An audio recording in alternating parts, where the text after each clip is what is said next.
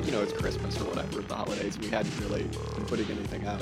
And I was like, oh, well, in the new year, we'll be reading Fossil Capital. And then I was like, reading this, I was like, oh, will we? it's a big book. so, Yeah. In, yeah, in classic. In, classic auxiliary statements fashion, we've read half of a book, and then we're going to try and make a podcast about the first half of the book without having read the second half of the book. And then I was going over some of the things that are covered in the, the first half of this book, or re-going over some of the things covered in the early chapters of this book, and I was just a bit like, he leaves a lot of a lot of things hanging, yeah. and I'm just I was a bit like, maybe this book really does um, point out the flaw. in our strategy. But it is the only strategy we can come up with, with that with will actually work, right? What were we going to do? Record a read a 400 page book before making any podcast Yeah, exactly. I mean, to be fair, we haven't How many recorded an we episode like had this exactly in like I don't know a month, two Yeah. months, something like that. Which let me just say, Dan, it's very good to actually get back and just doing a Dan and Jack show. This is nice. I mean, we've never had two interviews in a row. That was wild. Yeah, yeah, yeah, yeah. We're Hmm. back the classic format. Um, the key to success, the little recipe that we've had for success, quote unquote. um, is there? I feel like we should mention the two interviews that we had. Um, once again, if you haven't, go back and listen to our interview first with Agata, where we talked all about um, Dutch communism and communist platform and organizing in the Socialist Party, and then getting kicked out of the Socialist Party of the Netherlands, which was all very good. And then to Ted Reese, which was an excellent conversation all about crisis and collapse and all sorts of good stuff. I thought it was very funny at the end. I don't know if this is in the episode, but he was like, "Thank you for your um, uh, what did he say? He said something like." Uh, uh, like complicated questions or like deep questions, something like that. And I was like, no one's ever said that. yeah, we've never challenged anyone in a particularly deep or difficult level. yeah, exactly. But hey, we're we're uh, we're getting there, getting better. But yeah, I really enjoyed those. Except So, for uh, ourselves, of course. uh, well, yeah, no We're kidding. constantly challenged. just talk ourselves in circles. Be like, what were we talking about? Uh, there's something I wanted to say about the Ted Reese interview, but I forget what it is, so I might just come up with it. We'll be talking, I think, about a lot of similar stuff maybe in today's. I think so. Yeah, there's overlap with this. Yeah, I, I kept my, finding myself thinking about that Mm. uh, interview, and in some ways also the Jason Moore book, obviously. Oh, yeah. But I was thinking about that Ted Reese interview and some of the preparations I did for that, mostly because a lot of this is, although this is a history, you can constantly look for those sort of like uh, economic uh, mechanisms, rules, laws, dynamics of capitalism as outlined by Marx that um, underpin this history. And so it's sort of like you can read this through that lens for sure, even Yeah. if Malm isn't directly doing that, I suppose.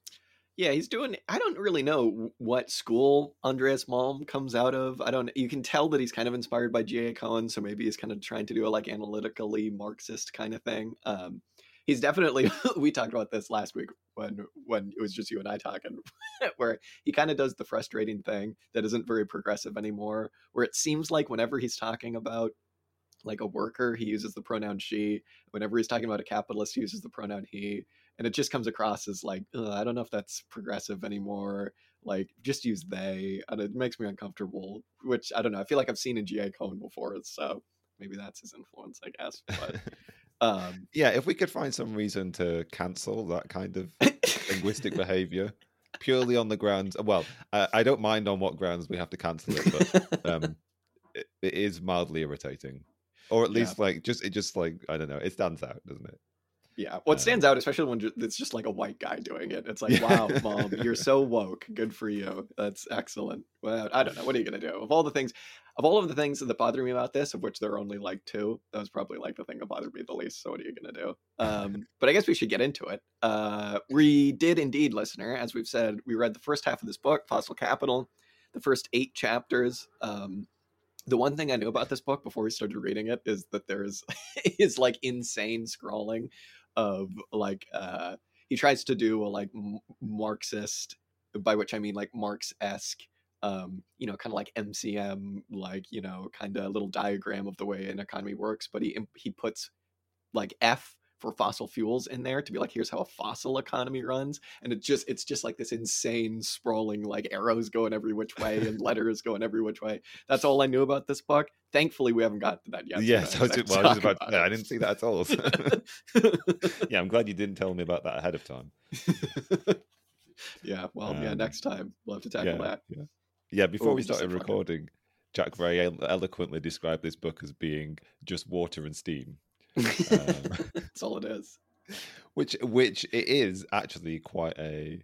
The majority of it is, or at least this first half, which I think we've maybe cut in quite a strategic place actually, because I Mm. think the sort of arc of part of the narrative kind of ended um, at the point when we finished, um, which is all about why it was that steam power won, won out over um, water power in, in the state in the sort of competition between which form of power would be the dominant one in the industrial uh, revolution, particularly as it developed through uh, cotton production.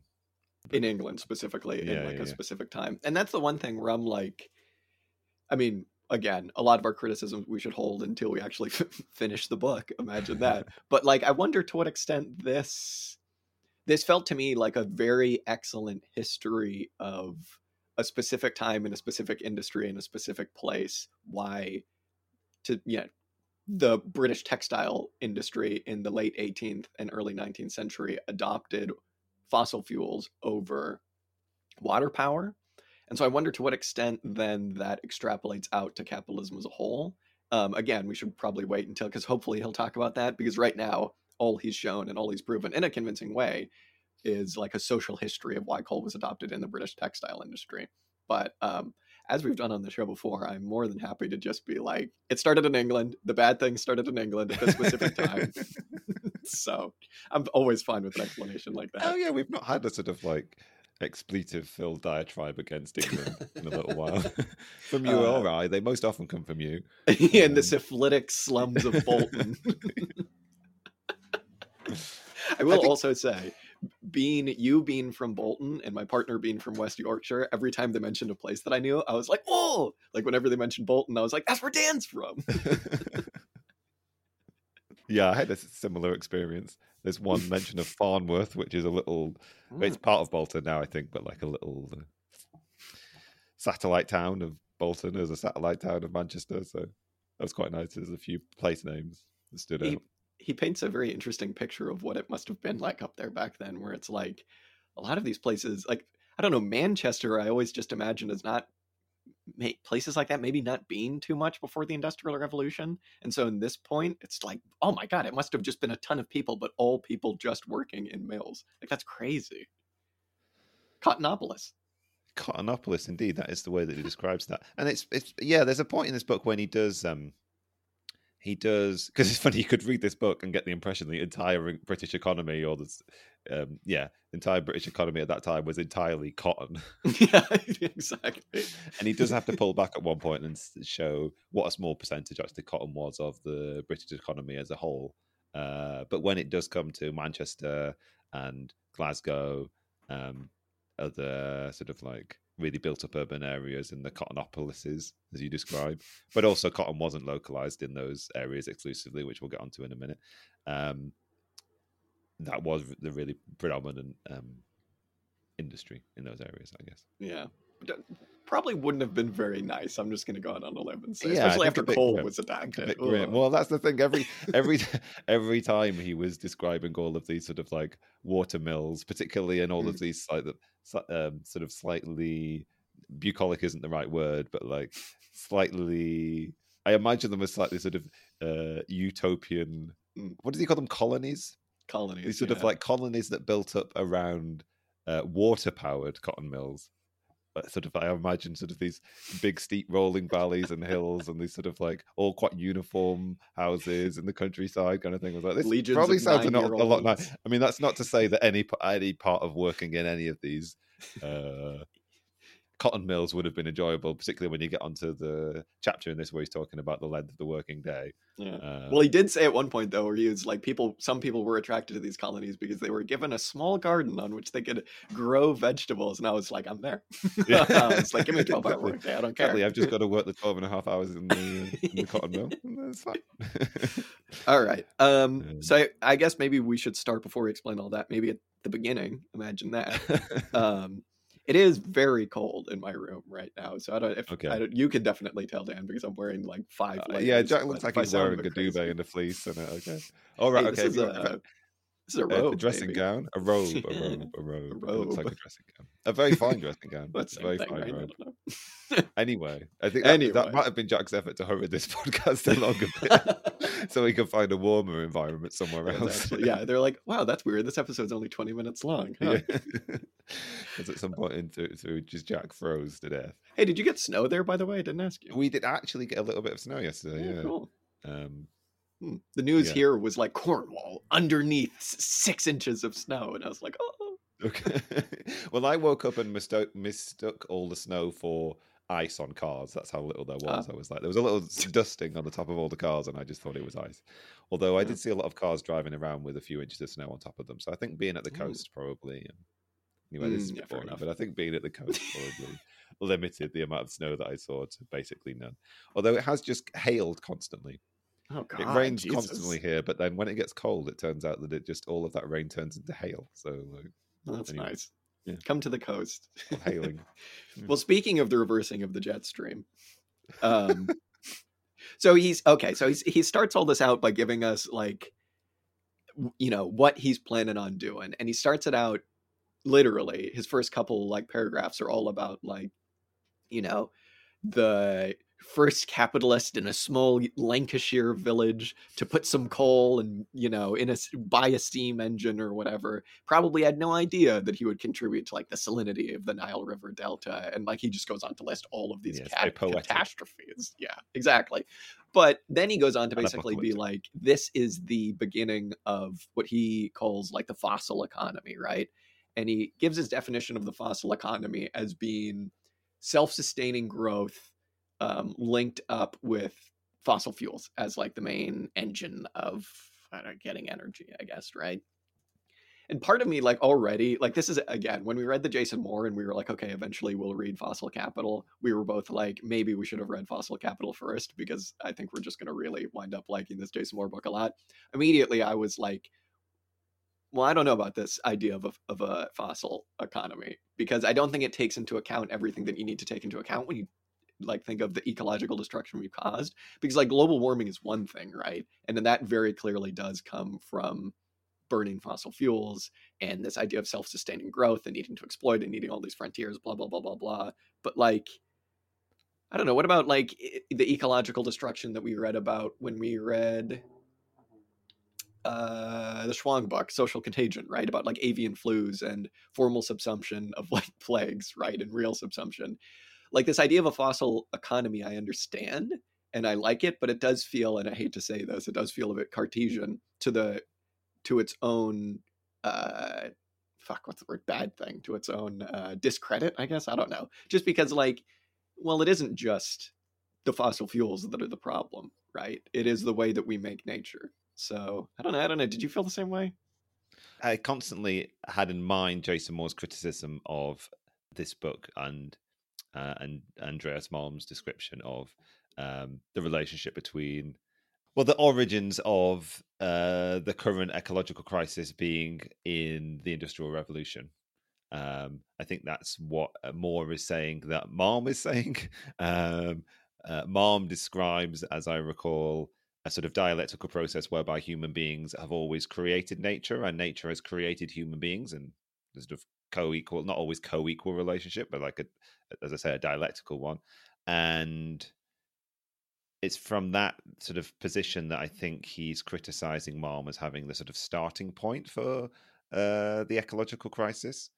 Um, the other an- angle which I wanted to sort of come at this for a bit was my confusion, I suppose, or what I feel like isn't very well described in this book, and maybe we can try and, try and work out what Malm is actually saying, relates to the idea of growth and the idea of self self sustaining growth. Obviously, we would say that capitalism predates the Industrial Revolution, as would Jason Moore, and as I think uh, Andreas Malm would as well. He doesn't. He never says like uh, capitalism pre-exists pre-exists the industrial revolution um, and in actual fact he doesn't even say that um, self-sustaining growth in the way that he describes it as being like um, a form of growth which is uh, secular rather than sort of intermittent, I suppose.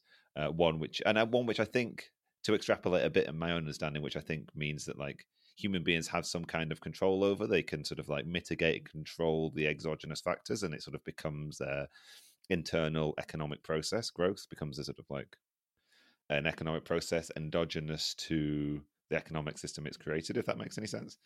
Um, but uh, Malm doesn't even identify as the first instance of self-sustaining growth being um, the use of fossil fuels and steam power and um, coal-fueled steam power engines uh, in cotton mills. He actually identifies the implementation of water mills um, in cotton production as being the first instance of this self-sustaining growth, and he gives a lot of he gives some sort of stats about the various growth rates um, at the end of the 18th, beginning of the 19th century, um, and growth of, in cotton is just sort of like almost exponential, whereas growth in all sorts of other different industries, iron and um, all sorts of other different things, are sort of flatlining and not flatlining, but like um, the growth is much slower, right? Like a few percent a year as opposed to uh, cotton, which is like 12% a year kind of thing.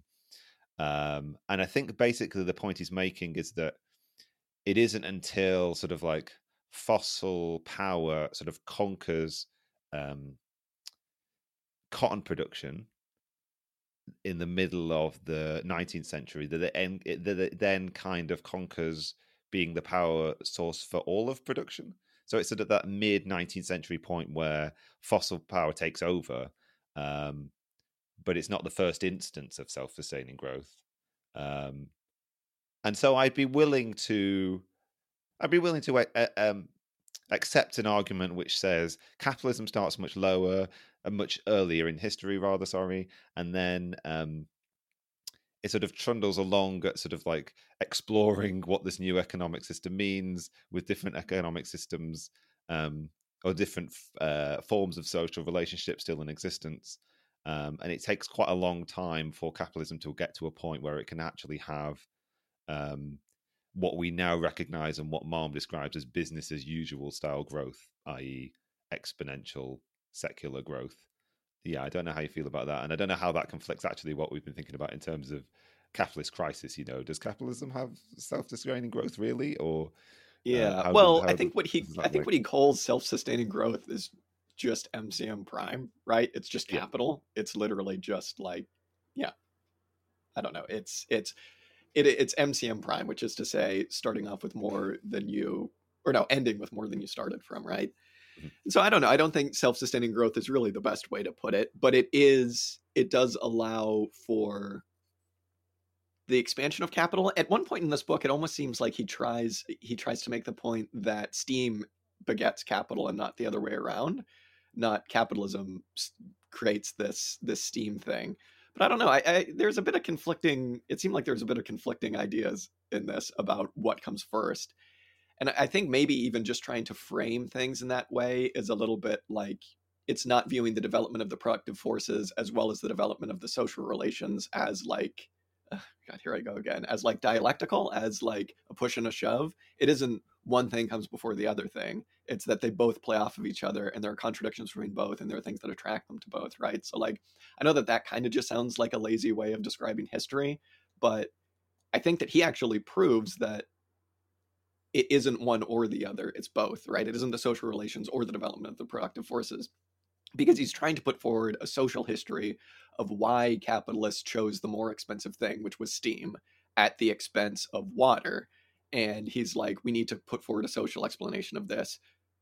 To a certain extent it was to discipline the working class during a time of an overaccumulation crisis and like a crisis of labor being at a really strong point. So it's both of these things, right? It's like he makes the point that Britain had always burned coal for thousands of years. British people have been burning coal, but it wasn't until it was like plugged into that MCM prime circuit that um, we got the fossil economy, which again, I think if you try and pinpoint a beginning of like climate change and a beginning of like global warming, you're going to have a bit of a tough time because I would just be lazy and say it's when capitalism began, right? And it's like, wow, fucking pick whenever you want for that.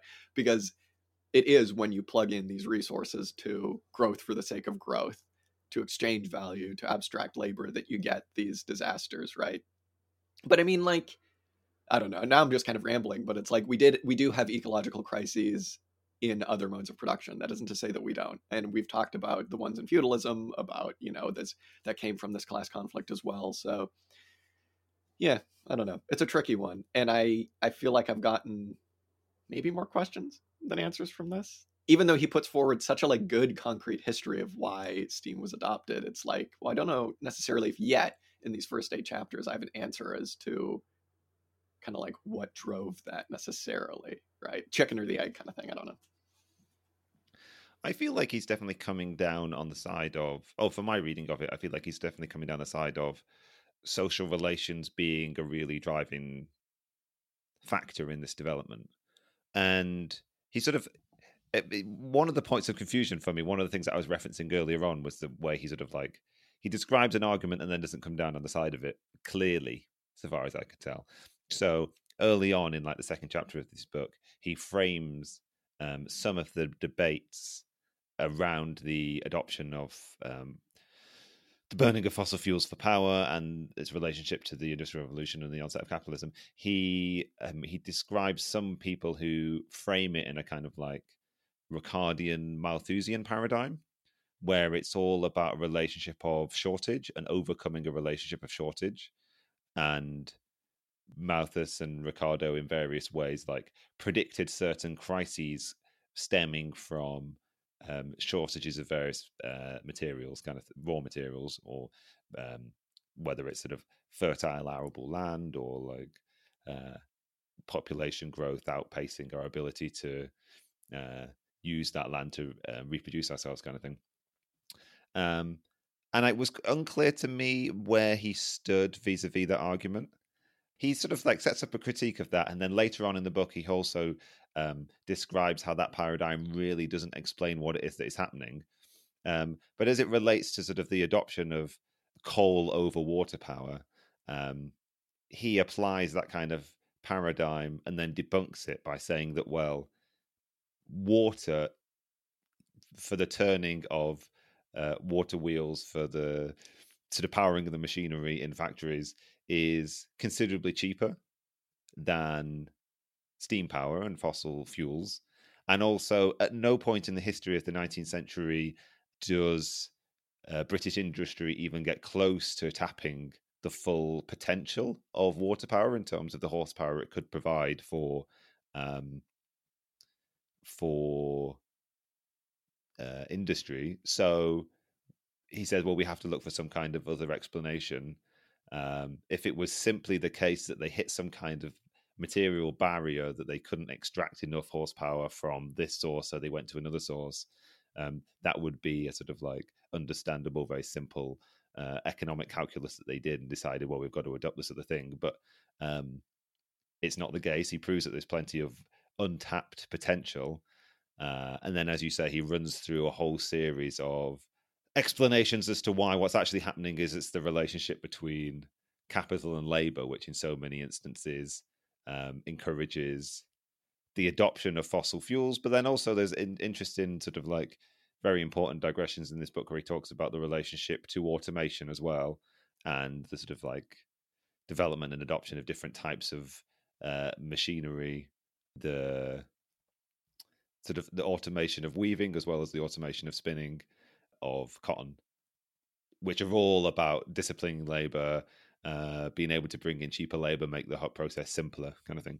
Uh, and I'll stop in a minute, but like what that makes me think of, what you said at the beginning of this was like what we're seeing here is the beginnings of some of these really important dynamics of what we understand to be capitalism the relationship between capital and technology uh, the relationship between capital and labor and the way that interfaces with technology um, and it sort of just shows that those dynamics don't magically come into a, existence with the onset of capitalism in its sort of agrarian form but it takes the development of capitalism to actually develop those uh, relationships if that makes sense because like um as we've sort of discussed in the past and i think we broadly agree that if capitalism started in agriculture, it was kind of a relationship between the uh, the agricultural landlords and their tenant farmers, and the sort of like the shift from extra economic to economic extraction the desire to increase production by well the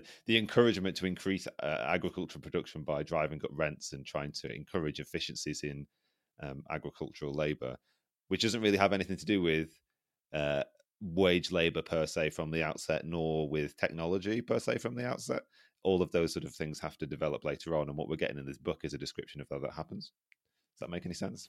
Yeah no i think so definitely. It, it's funny because there is so much to it. It's like he he's very good at not just giving you a simple explanation necessarily because it's like oh you could just be lazy and just say well there was like a, a crisis of overaccumulation in the 1820s and everything just kind of collapsed and blah blah blah blah blah there's going to be a cop coming by whatever we're just going to have to deal with that but um, he also says that there are a number of issues with water itself and even though as you say like water was never its like real horsepower was never fully tapped. Like what it could really do was never fully tapped in the UK. Hang on. Even though that was the case, like there were still a number of other issues where with that uh, with water as an energy source that made it that it was not really conducive to capitalist development.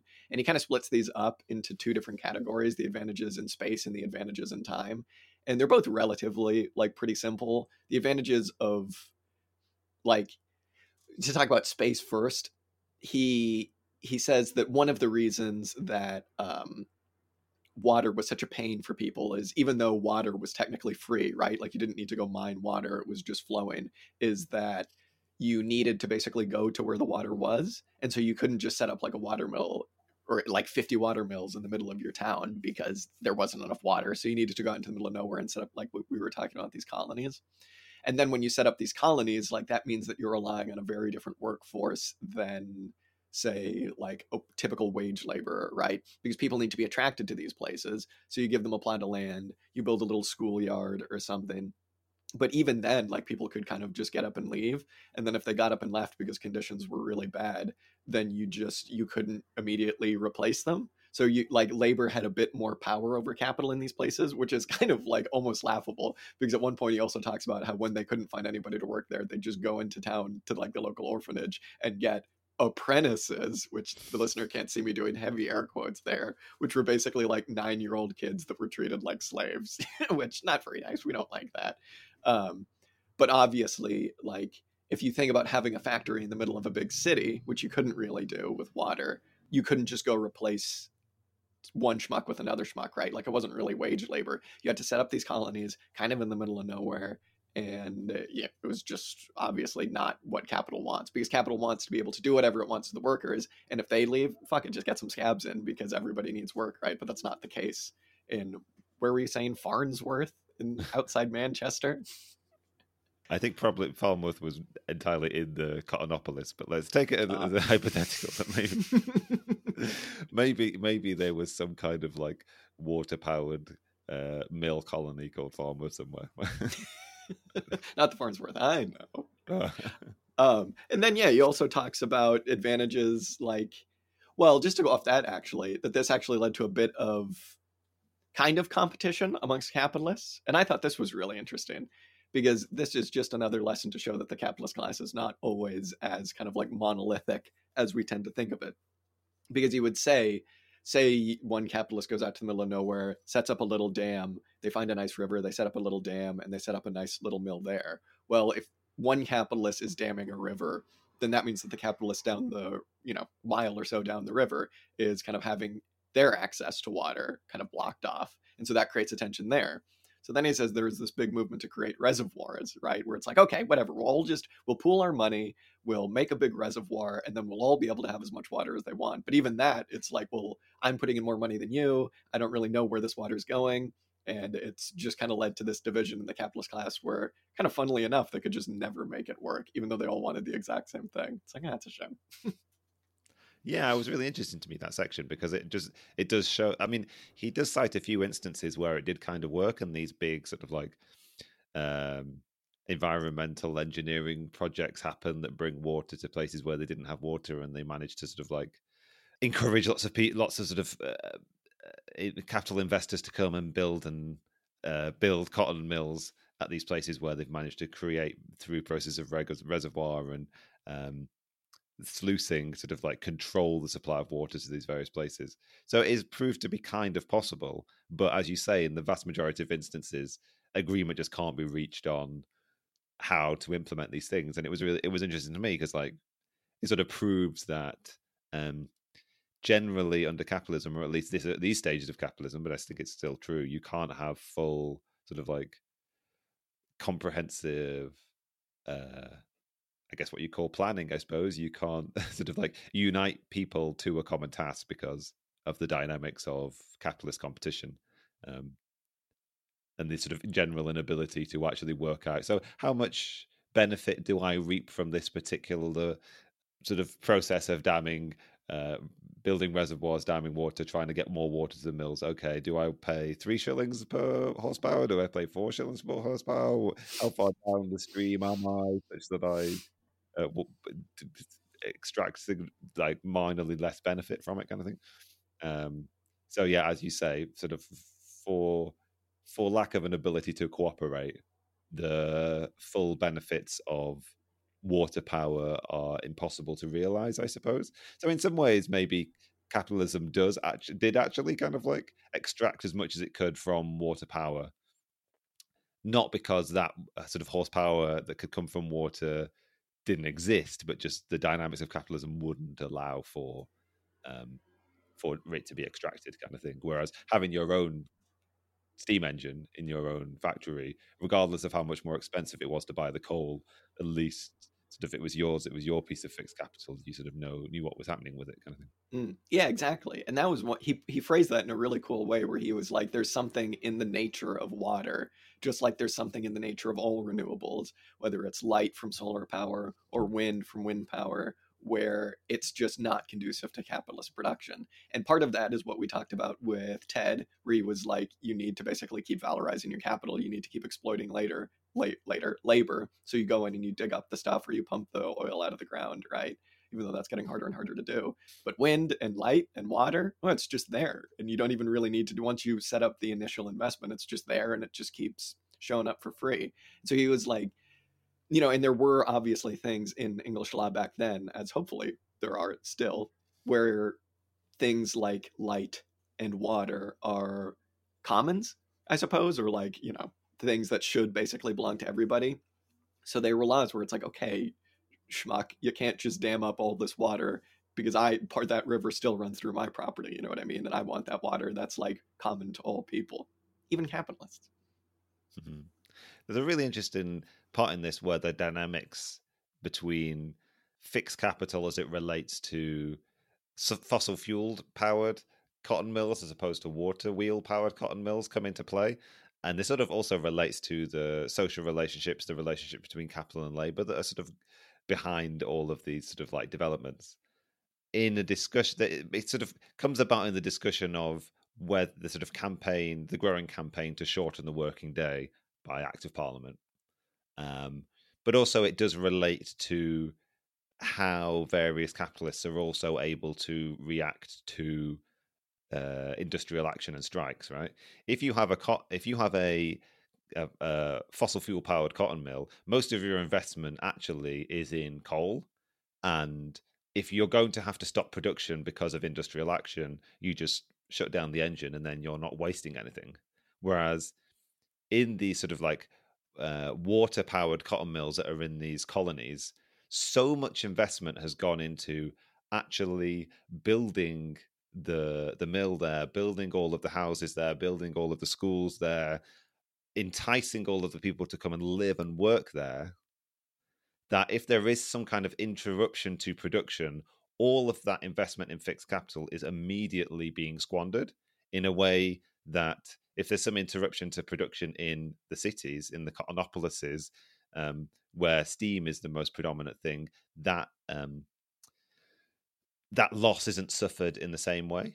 And now in the in the in the colonies, um, in Uh, You're from the colonies. from the colonies. uh, in these colonies that were that are built around water-powered cotton mills, one of the biggest pro- possible interruptions to production is actually whether there's enough water flowing past the water wheel to actually uh, power the machinery. So a lot of things that governed the working day in these places was actually how long for a day can we run the machinery. And so there would be some days in the summer when there were droughts and they'd have to do sort of like five and six hour days, but then the the owners of the mills would then try and force their workers to work overtime through the productive sort of periods of the year when there was plenty of water, and they sort of try and actually calculate how many hours had been lost because of these droughts, and um, and then extract that back from the workers at sort of wetter periods of the year. So it would mean that the working day was extended to 13 and a half, 14 hours kind of thing.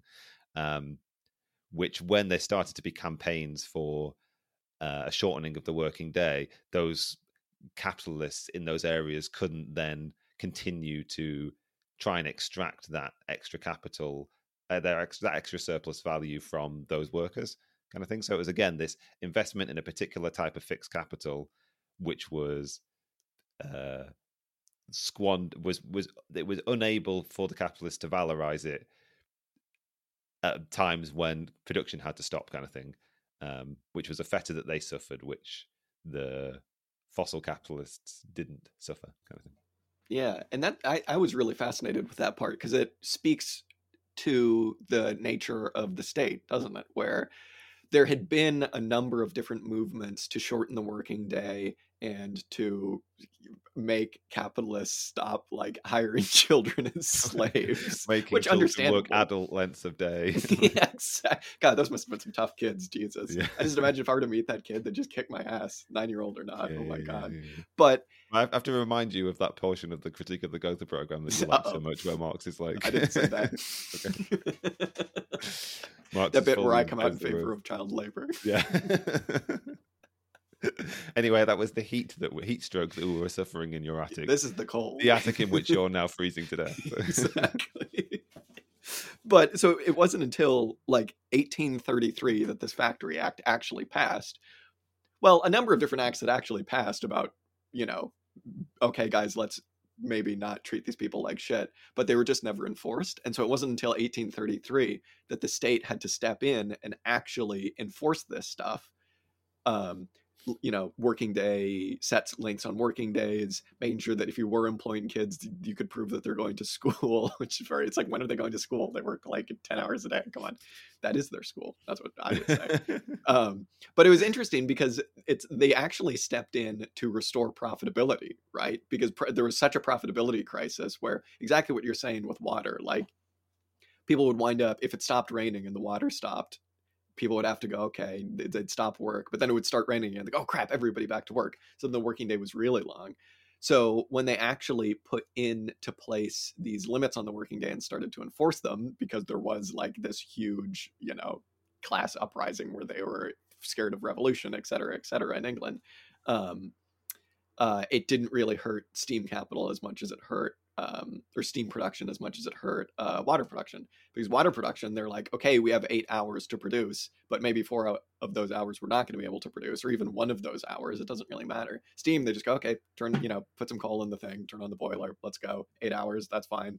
If everybody's doing that, then it'll be fine by me, right? I thought that was interesting because you, there, I'm sure plenty of bourgeois histories are like, the Factory Act of 1833. It passed because, you know, the people, it was a democracy and the people said that they wanted this, eh, or they'll just say it was the state doing the right thing. Finally, you know, they they realized that they were doing the wrong thing. And so they decided the good people were finally elected and they did their good thing. And it's like, no, actually, this was because they literally had to. Otherwise, there would be such a profitability crisis that everything would fall apart, right? It's really yeah, interesting. But the other interesting part of that relationship that he talks about is the relationship between that portion of the class struggle, that sort of like civil strife that comes from these arduously long days that people are being made to work and the resistance against that, the reaction that that has from the capitalists is okay, what we'll do is we'll speed up production.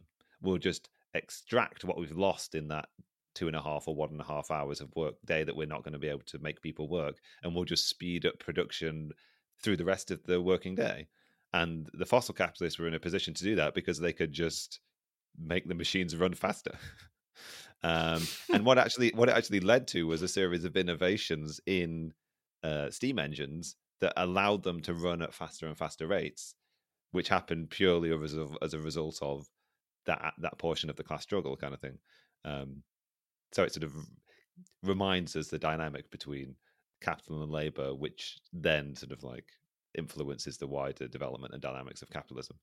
Um, obviously, that was that speed up wasn't something that water powered mill owners were able to do, kind of thing. So Malm does describe that as the final death knell for um, uh, water powered capitalism, I suppose. Yeah, it's interesting. I wonder in this alternate history where they didn't make this switch, where what the militant unions would have actually kind of wound up doing. It's interesting. I don't know. Maybe I don't know. We'll see. Um, but yeah, we touched on this a bit in the 1820s as well, which is kind of like the tipping point for when um, 1820s and 1830s for when steam really started to be used. There was this big crisis of overaccumulation, and it's because typical. We've been talking about this a lot when we read the Paul and we've been talking about Grossman. It was a typical crisis of overaccumulation, right? There was just a run on investment in fixed capital because everybody saw, oh, wow, holy crap, look at all the money that people are making in this textile manufacturing game. Wow, this is great. Surely this cotton is coming from a reputable uh, fair trade source. I'm not even going to think about that. But um, because everybody was investing, that just meant that there were an absurd amount of factories built. And then all of a sudden, everybody just kind of looked around and they went, oh, well, actually, we don't really need all of these. And so profitability fell. There was a huge crisis of overaccumulation this coincided perfectly with really militant unions, which is really interesting, and even just like independent worker struggles of people just being like, "This fucking sucks. I hate my water colony. I'm gonna burn the place down. So what? I'll just go find work somewhere else," um, or even just leaving. And obviously, that led to them doing exactly what you thought about it. You know, another idea is, well, what can we do? Okay, well, once everything comes back, once we find a new way to do this, they just automate things, right? And it's interesting because the automation like we always think of technological advances like this as oh well this will save us this will save us plenty of time and we won't have to work uh, longer hours at all. Wow, we have what did they call it? Like the Iron Man or something like that. That's what they originally called the like self I don't know weaving loom or something. This new technology that they implemented, and it like oh steam. Wow, that's really going to up productivity and make it so that we don't have to work much at all. But it's like no, the work will just change, right? Like labor and variable capital is still going to be a completely necessary part of the production process, and if you don't have it, you're not going to be making value, right? So it just changes the type of work that's actually done. Um, and this is what always happens whenever there's some new you hear you see it now people being like ai this is going to save so many jobs we're going to be able to have universal basic income and everybody just sit back and relax. And it's like well no not really. Although i have been using uh, ai quite a bit at my work. Whenever i have to write an email i just go write me an email and it works perfectly. So it is actually going to save me some time but i still have to be at work so what are you going to do that sort it sort of like dovetails quite nicely with the point I was about to make because I was going to bring up the other piece of technology and technological advance that he talks about in this book is the automation of weaving. So you've got the automation of spinning, which is the sort of this. Uh, I don't, I clearly don't understand this process or this technology. So, but uh, I'm describe it in the vaguest possible terms. But like the Iron Man is this piece of technology that they develop to automate um, spinning of uh, cotton because it's an incredibly uh, technical process, and so actually the wages that are earned by spinners, um, there's probably a more technical term for that role, um, are quite high. And as you say, there's at the, well at the beginning of the 19 of the 1830s, there's the re- repeal of the um, uh, what the, the act that prohibits trade unionism combination. There's a repeal of the Combination Act, which allows sort of trade unions to develop, to be allowed to become legally active. And there is this big, obviously, this big upswing in organizing, and you have all of this industrial action. And they realize that one of the ways they can circumvent the power of these, um, this particularly skilled portion of the workforce is to automate it, and then they can bring in women to man those machines because they're less sort of like require less physical exertion to run and you can pay them less um, and that's a much more malleable workforce that you can find scab labor for much more easily. But the other piece of technology, the other piece of automation that they do is the automation of the weaving. And for the longest time, that piece, that sort of like that automation doesn't actually happen. The, the technology to automate weaving is around for decades before it's actually implemented.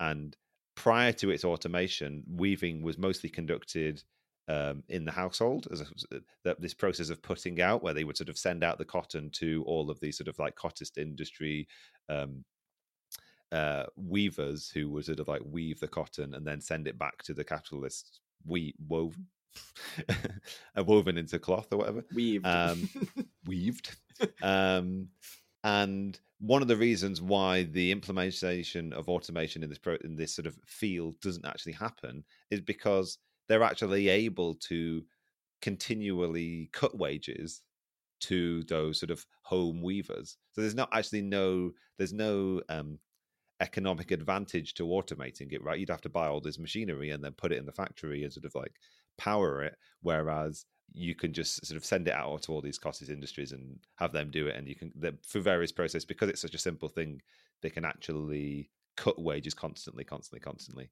and it goes through all the figures. It sort of seems to go from like 25 shillings all the way down to six shillings or something in this sort of like secular trend downwards in wages for that kind of work. Uh, my tenuous connection to your AI was one of the reasons why um, they move away from um, the putting out system for the weaving of cloth and actually bring it into the factories and automate it. Is that all of these slightly savvy weavers who are more technically skilled actually work out how to weave the right size of cloth using less cotton through various mechanisms, and then they're able to sort of siphon off a certain amount of um, cotton to sell on for themselves, which I'm loosely analogizing to your uh, uh using AI to to be having some, like a fake win job. back some of your own time by making your job fake and automating it yourself. Yeah, yeah, yeah. Listen, boss, that's time I could have spent looking at Warhammer bottles. Please. or reading Fossil Capital.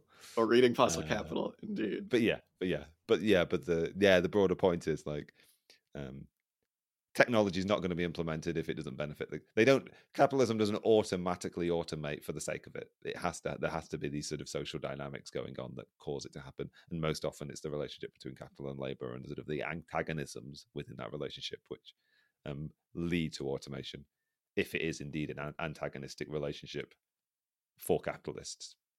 Uh, obviously, it's constantly an antagonistic relationship for yeah um, the workers. Yeah, well, I mean, part of this, right, uh, is all just building a world in which we can actually just develop our creative potentials and our productive apparatuses without there being like an antagonism or without. At one point, he gets into being like people only invent things because they need to, right? Out of poverty, out of like you know necessity, et cetera, et cetera. And it's like it'd be nice to live in a world where that wasn't the case. Yeah. Well, there's I. sorry, one day we really ought to read some G.A. Cohen and try and work yeah. out what the basis of his uh, his his arguments are. Obviously, I've sort of broadly categorized him as a sort of technological determinist, and obviously we've read a lot of histories which are more minded toward a kind of like social determinism. Um,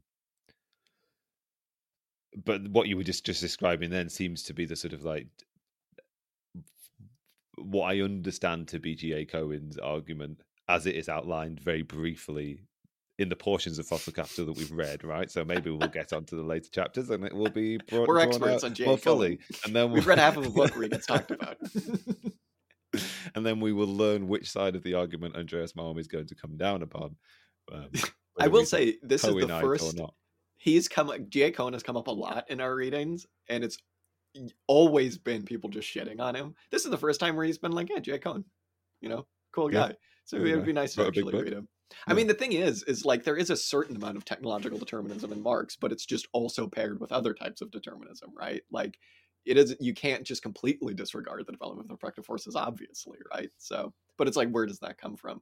A lot of this I've been thinking about, like a really simple explanation of this transition would just be it was just capitalism as we would say, existed prior to this transition. And its adoption, at least in the textile industry, of water power as a type of formal subsumption of the productive forces that existed prior to capitalism's formation, right? I mean, obviously, water wheels go back thousands of years, water power, stuff like that. So then, if you take that for granted, then this development of a fossil economy, quote unquote, is the real subsumption of a new type of energy production under capitalism, right? It mirrors like lengthening of the working day as formal subsumption, as opposed to like upping productivity as real subsumption in the labor sphere. I think that's kind of an interesting way to think about it. And it kind of gets you around the like, well, no, it doesn't, because then you have to be like, well, why did that happen, right? So you do actually need to specifically think about well like why did this subsumption take place this isn't just going to happen with capitalism and it makes me also think about like well this is a bigger question but like does capitalism require fossil fuels at least to get to the point where it is now obviously yeah and i mean that's why we're seeing like one of the reasons we're seeing such a drop in productivity and such a drop in profitability is that it's now just getting harder and harder to get fossil fuels um, but one could imagine, I guess, like a way in which capitalism just kept going on renewables, although maybe it would have collapsed by now because that's just like the biggest frontier, right? Is trying to find new energy sources that can be valorized using labors. I don't know. Non-renewables, yeah, I, mean, it, I guess. Um, yeah, I mean, it takes it back to the question of cheap natures, right? Like fossil fuel is the most stunningly consequential cheap nature that capitalism has had to exploit over the past 200 or 300 years or whatever of its existence. Um, it reminds me one of the paradigms that he talks about in this, or one of the sort of rubrics that he talks about, is this this um, use of the idea of time and displacement and time. And he sort of talks about the pro- going right back to the introduction of the first chapter of this book. He sort of talks, sort of broadly describes the problem of global warming as this sort of like problem in time where we're sort of like uh, kicking the can down the road and and he sort of uh, frames it in some ways in sort of like ethical terms and there's definitely an ethical argument that like we're committing this great evil on the future but he also talks about it in terms of like once you've invested a certain amount in a technology you then sort of like you're sort of committed to one kind of road kind of thing. So this is sort of like the the more you you invest in something the more you are sort of like committing yourself over time to continue to build upon it. Um uh the reason why I started talking about this because there's also this displacement in time in terms of when he when he's talking about this sort of like uh, Ricardian Malthusian paradigm. One of the descriptions of the way sort of human beings overcome some of these shortages is that like prior to the use of fossil fuels, we um, sort of only have access to the solar energy that falls on the earth right now, kind of thing, and that sort of like causes the wind in some ways in direct ways and it it causes uh, river to flow water to flow in rivers. So that's sort of like the exploitation of those renewable sources are sort of like a something like an exploitation of sort of present energy whereas like fossil fuel is an exploitation of energy stored from the past kind of thing. So it's sort of tapping into this sort of like almost a temporal resource that's been locked away and then we're um, now able to exploit as a cheap nature, which allows for this sort of like um, self-sustaining growth that I'm putting in air quotes because I don't understand it, not because I'm dubious. I'll do that for everything I don't understand. yeah. But of course, the re- when when we come back to that sort of like um, portion of the um, Ricardian Malthusian paradigm that Malm wants to criticize, it's not obvi- it's obviously not sufficient to say okay, we are going to exploit this source of power, which is in some ways outside of the present, it's from the past, because human beings have ex- been exploiting fossil fuel for um, thousands of years. And there've been particularly intense exploitations of fossil fuel in sort of the in the domestic economy and also in the broader economy. He talks a little bit about periods of Chinese history where um, use of fossil fuel sort of reaches the same kind of level that it did in Elizabethan England. Um, and neither of those, that portion of Chinese history nor Elizabethan history, actually gave rise to fossil capitalism as he describes it in this book. So there's obviously something else going on. but I mean, we've covered that already. What that thing is, There's something else going on here. thing, something else that's happening. Self-sustaining growth. Yeah, it's Yeah, definitely seemingly. Yeah, exactly. It's definitely seemingly. Capitalism happened, folks, and we've got to we've got to come to terms with it. It's definitely seemingly uh, atemporal, right? Like that's the whole point. It's like, oh, here's this energy source that's been locked away for hundreds of millions of years, right? Uh, we have unlimited access to it, but it's like, no, it's we're just re-releasing all of that back into the atmosphere, and the temporal aspect of it as well comes into, well, we're running out of it, right? It's not this unlimited source; it's just sitting there, right? So, yeah, we'll see. It, it gets into also a bigger question of like, can capitalism survive not having fossil fuels at this point? Um, if we can imagine a capitalism that didn't have it, maybe we can imagine one that survives it. But I'm very dubious of that. Um, I think maybe we'll leave that until we kind of finish the book. But Hmm. yeah, wa- yeah. oh, go ahead. I'm I'm wondering whether I just it's just I'm wondering whether this is a very speculative thought. I'm wondering whether the the transition away from a, a fossil fueled economy represents a massive destruction of fixed capital um, that would allow for conditions of growth to return. Right, but I guess then what would that What would that growth be predicated invested in? Yeah, Right, yeah, yeah. exactly. And it's stuff Yeah. where you, you can't really valorize. Like it would, it would have to be unrenewables or because like even something like nuclear nuclear i would imagine that like you get much more energy from a small amount of uranium right even though that it is uh mined using labor it it just you can't make a profit i would imagine off nuclear power so Yeah. And yeah, it comes back to the necessity of having a new cheap nature. we need to find a new cheap nature need- let's get our best scientists looking at it Yeah. yeah. Hmm. Hmm. Yeah, I don't know. What do you make? What do you make of just so far what we've read of the designation of the fossil economy and of fossil capital? Because for for me, it very much like what I've already said, I guess, about the climate question and just e- the ecological question in general is not necessarily being one solely of our use of fossil fuels, although that is like the biggest part. But also, I don't know. I think if we're going to have a critique of the oikeios, the historical oikeios, right? The like way in which we've interacted and with and created new natures and the natures have created us, blah, blah, blah, blah, blah. That necessarily has to go beyond capitalism as well, because as much as we want to just hassle capitalism, capitalism is not the only mode of production in which we've just like destroyed our environment, right? And just like pretended that we live outside of our ecology and just messed with things. I mean, wolves and old growth forests, at least on this uh, syphilitic island, went extinct well before the development of capitalism, right? I mean, like, what old growth forests are left in the UK? I would imagine none, if any, right? Maybe Yeah, there's like a small few. patch, where, I don't know. But like, I think I've heard of this book described as more politically useful than the Jason Moore, and I think so far I just completely disagree because I think yeah, if politically useful means easy to explain to people, maybe, but I also keep thinking in the back of my mind of the Jason Moore quote where he says, if you make your criticism all about fossil fuels, then your activism becomes about shutting down a coal power plant. But if it's about the way in which we create natures and respond to natures creating us, then you end capitalism for good, right? So Mm.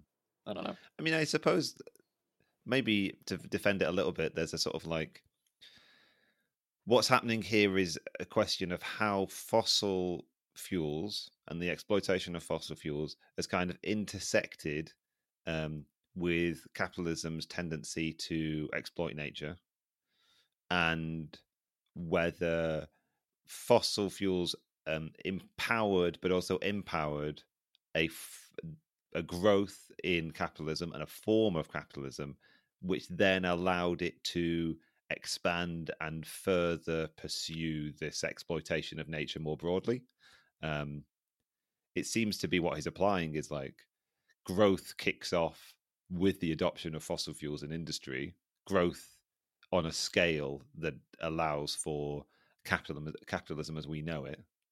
And so although the tendency of capitalism well the tendency of human beings in general to exploit nature um, in a dialectical process as we- as we've talked about but also it there is this this tendency of capitalism to exploit nature, and maybe the fossil economy is integral in allowing capitalism to exploit nature more broadly. I don't know whether that makes any sense, but um, that yeah, would be no, it definitely is. Yeah, I guess it's it's also just like, I, it's totally understandable to want to do a study of why fossil fuels were adopted, seeing as like the complete ecological destruction wrought by fossil fuels and the necessity to end them, like end using them completely, like yesterday, right? But yeah, I mean, I don't know. Again, the climate question. Well, I mean, the ecological question is much broader, I suppose. Um, but, But it's yeah, still I- good. I would agree that I don't. So far, I wouldn't describe this book as politically useful. I would describe it as a really interesting, very detailed history. Yeah. Um, which so far has been generally enjoyable. yeah, It's Uh, a yeah. little bit long and wordy. There is a lot of detail. you- it's like yeah, okay. then the river air, and then this. It's like yeah, okay. That's what you need to do, right? I guess like that's the reason that we don't read history is because you actually need to study things, and you need to have an index as long as this book's one, and or a bibliography. I mean, so you know, what are you gonna do? We've said before, if you want to do history, you actually have to do history and study things. Imagine that. um, but yeah, yeah, I don't know. I yeah, I do I do want to say that overall this has obviously been very good so far. I am I think the one thing I am waiting for is that connection between the British manufacturing industry when it comes to textiles adopting fossil fuels and everyone else doing it, right? Um so yeah, we'll see. Coal, Yeah. not not my favorite thing. Um, and especially relevant this week as well as have you been seeing all of the coal protests in um, Germany outside of like that small village that they've just completely destroyed with those huge like wheel miners that are like the things that just completely rip up the entire environment. Greta got arrested today, which is very funny. Good for her. Yeah, well Um, done. Pro Greta podcast. I hate to say it. Good for Greta. That's what I have to say about Greta. Good for her. She's doing more than I am. So what are you gonna do? Yeah. I did not know anything about those coal protests, although I'm pleased that we are able to be topical. Yeah. Well, yeah, exactly. yeah. I mean, surprise, did surprise. entirely, but you protest against nuclear power and uh, then they go to their coal reserves so you know uh, what are you going to do it's not great either one not great but coal especially not great all right so we'll be we'll be back with uh, the second half of this book um yeah obviously i'm excited to getting to he also brings it around i think hopefully to like the modern day and i think there's a whole section here on china which would be very interesting Mhm. yeah. um, yeah, maybe these are, these are the political useful sections because, like, I think his endeavor is to explain how you tran- how we've transitioned into fossil fuels so that we can work out a transition out of them. I suppose so. There's something political to be learned from a history. Um, Yeah. Yeah, absolutely. I, I'm I'm just not going to be walking around telling everybody. Well, you see, if you consider the space and the time aspect of Mm, water, Yes, it's, it's all uh, when we when we transition from flow to stock sources of energy. all right. Well, um, it's yeah, it was about time that we got to this, just because I like Andreas Malm has become someone that everybody talks about very quickly as well. Um, between this book and his How to Blow Up a Pipeline book, he's become one of the kind of like more popular kind of Marxist ecologist guys out there right now, and so it was a bit of a gaping. Um, he also wrote a book on COVID, which maybe we should look up at some point. did he? if we if we want to reconsider think about COVID at all. Yeah, I don't know. I was just thinking the other day, man. It's definitely not a good thing that there is just like a, a deadly COVID variant that is just normal now and just in the global the global ecosystem. It's just out there and everyone's gonna get it several times. That's not a great thing. All right, so uh, we continue our ecological quest to uh, fix everything, and uh, we'll be back next time with uh, part two. We gotta get reading. Jeez, we gotta Yeah. stop picking long books. yeah, yeah, yeah, I'm looking forward to it. Um, thank you for this conversation, Jack. Yeah, thank you.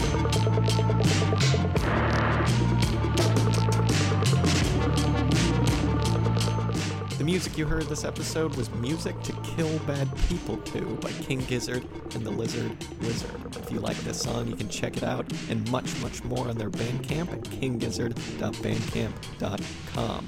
Be sure and follow us up on Instagram, Twitter, and Facebook. And if you liked what you heard, be sure and tune in next week for some more commie discussion. Till next time.